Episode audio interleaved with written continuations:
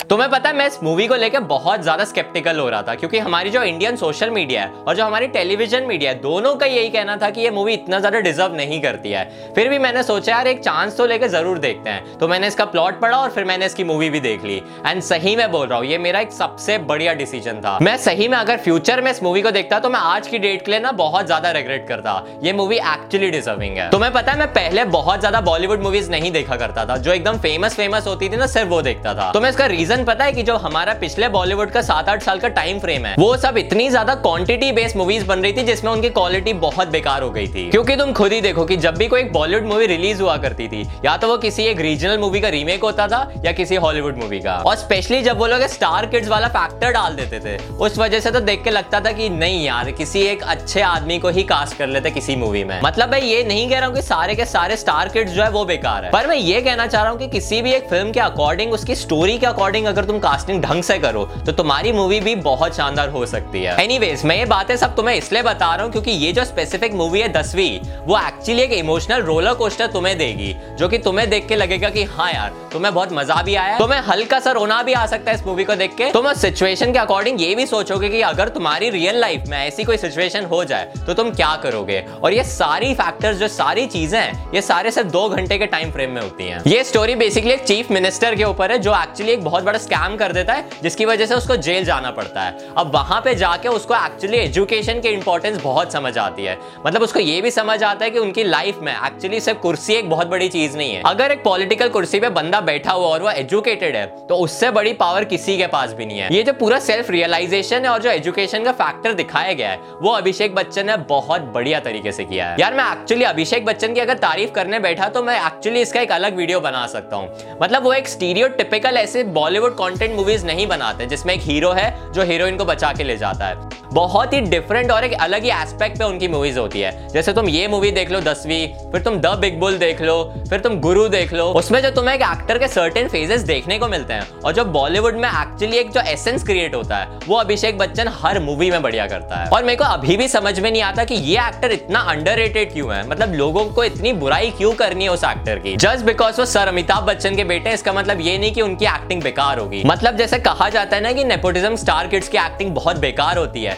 मुझे इसको देख के तो ये सिचुएशन बिल्कुल नहीं लगती है। अब देखो, ये एक ब्रिलियंट मूवी है जो कि अपने फेजेस की वजह से, अपने बैकग्राउंड की वजह से और एक स्ट्रॉन्ग मैसेज की वजह से इतना एक अमेजिंग सा सेटअप हमें क्रिएट करके देती है, जिसको देख के ये फील होता है कि हाँ यार एजुकेशन के पर्सपेक्टिव को उठा के तुमने उसको स्टोरी में डाल के एक बहुत ही कमाल की अमेजिंग सी स्टोरी हमें दे दी है। जो कि एक्चुअली सिर्फ़ फ़िल्म इंडस्ट्री नहीं, बल्कि हमारा जो वर्ल्ड है, उसका भी पर्सपेक्टिव आराम से चेंज कर सकती है। पता है इसके बहुत सारे अलग अलग ना बैड रिव्यूज़ भी आए थे, पर मुझे इसमें कोई हेजिटेशन नहीं है कि मुझे ये मूवी बहुत पसंद आई है। हर एक्टर के लिए ना इसमें बहुत अच्छी तालियाँ बजनी चाहिए, क्योंकि जितने भी उनके एक्टर्स थे और उनके कैरेक्टरिस्टिक्स थे सबने एक बहुत ही डायनेमिक तरीके से अपने कैरेक्टर्स को निभाया और सिर्फ़ बॉलीवुड एक्टर्स ही नहीं, बल्कि इसमें बहुत ज़्यादा फ़ेमस टैलेंटेड यूट्यूबर्स भी हैं, जो कि एक्चुअली एक सारा माहौल क्रिएट कर देते हैं जिसको देख के तुम्हें बहुत हँसी आने वाली है। अब चलो इनके एक्टर्स की थोड़ी सी डिटेल में बात करते हैं। सबसे पहले तो दी अभिषेक बच्चन।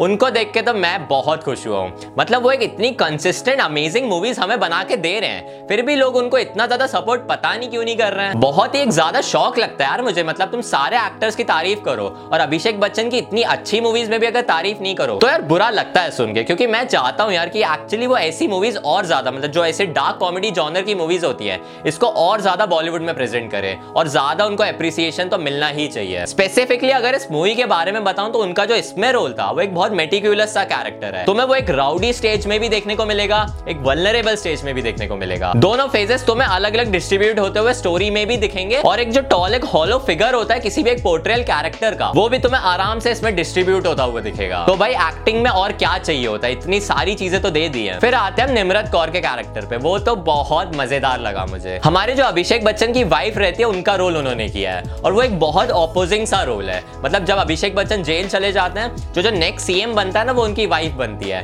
उसके बाद उनके अंदर कितने चेंजेस आते हैं, कितने फैक्टोरियल चेंजेस आते हैं, वो तो मैं इस मूवी के थ्रू देखने मिलेंगे। वो भी एक स्टार्टिंग स्टार्टिंग में ना बहुत ग्राउंडेड सा कैरेक्टर था जो कि एक्चुअली आसमान फाड़ के निकल के आगे चलते चलते जो एकदम शांत कैरेक्टर रहा करता था, वो एकदम लाउड और कॉकी सा हो गया। तो देखने में तो एकदम से ट्विस्ट लगेगा ही ना। और फिर इसमें यामी गौतम है जो कि एक्चुअली एक स्ट्रिक्ट पुलिस ऑफिसर का रोल करती है, जिसको देख के स्टोरी में तुम्हें बहुत मज़ा आएगा। डायलॉग्स और मोनोलॉग्स जितने भी थे इस मूवी में, वो सब एंटरटेनिंग है।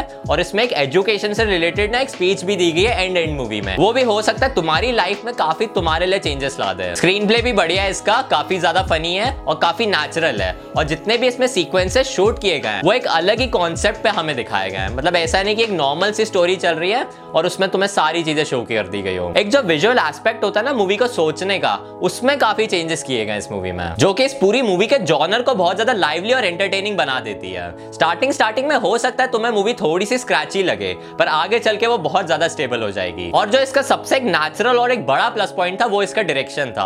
हालाँकि मैं डायरेक्शन के बारे में मतलब हंड्रेड परसेंट चीज़ें नहीं जानता हूँ, पर इस मूवी को देख के यार एक्चुअली मुझे फील हुआ। कि यार ऐसी मूवीज़ मतलब ऐसा एक सीक्वेंस वो मैंने पहले तो किसी मूवी में नहीं देखा है। क्योंकि इसमें ऐसे बहुत अलग अलग सीन्स थे जो हमारे ट्रू इंडिपेंडेंस की एक मीनिंग थी। उसको विजुअली शो करते एक फनी मैनर में। और वो टोटल एक ऐसा पोर्ट्रेल शो कर रहे हैं कि तुम्हें उसमें नॉलेज भी मिल रही है और तुम्हें समझ में भी आ रहा है कि जो हमारा एक्टर है, उसके ऊपर क्या बीत रही है और वो कैसे उस चीज़ों को शो करता है। ओवरऑल ये कहना चाहता हूँ कि डायरेक्टर का विजन हंड्रेड सक्सेसफुल नहीं रहा पर जितना भी था, एक काफ़ी यूनिक मैनर में था। क्योंकि यार राइटर्स की वजह से ही ना, बहुत सारे इसमें स्पूफी सीन्स थे जो कि एक्चुअली डिसजॉइंट हो रहे थे मूवी की स्टोरी से।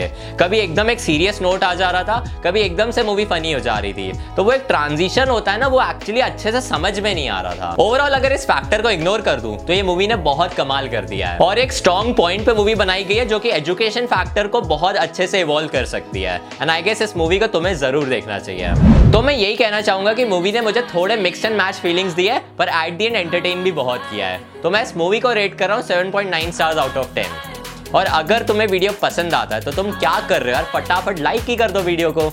और अगर तुम चैनल पर नए हो तो जल्दी से सब्सक्राइब कर दो। वो जो लाल बटन दिख रहा है ना, उसको दबा दो। And I see you guys in the very next video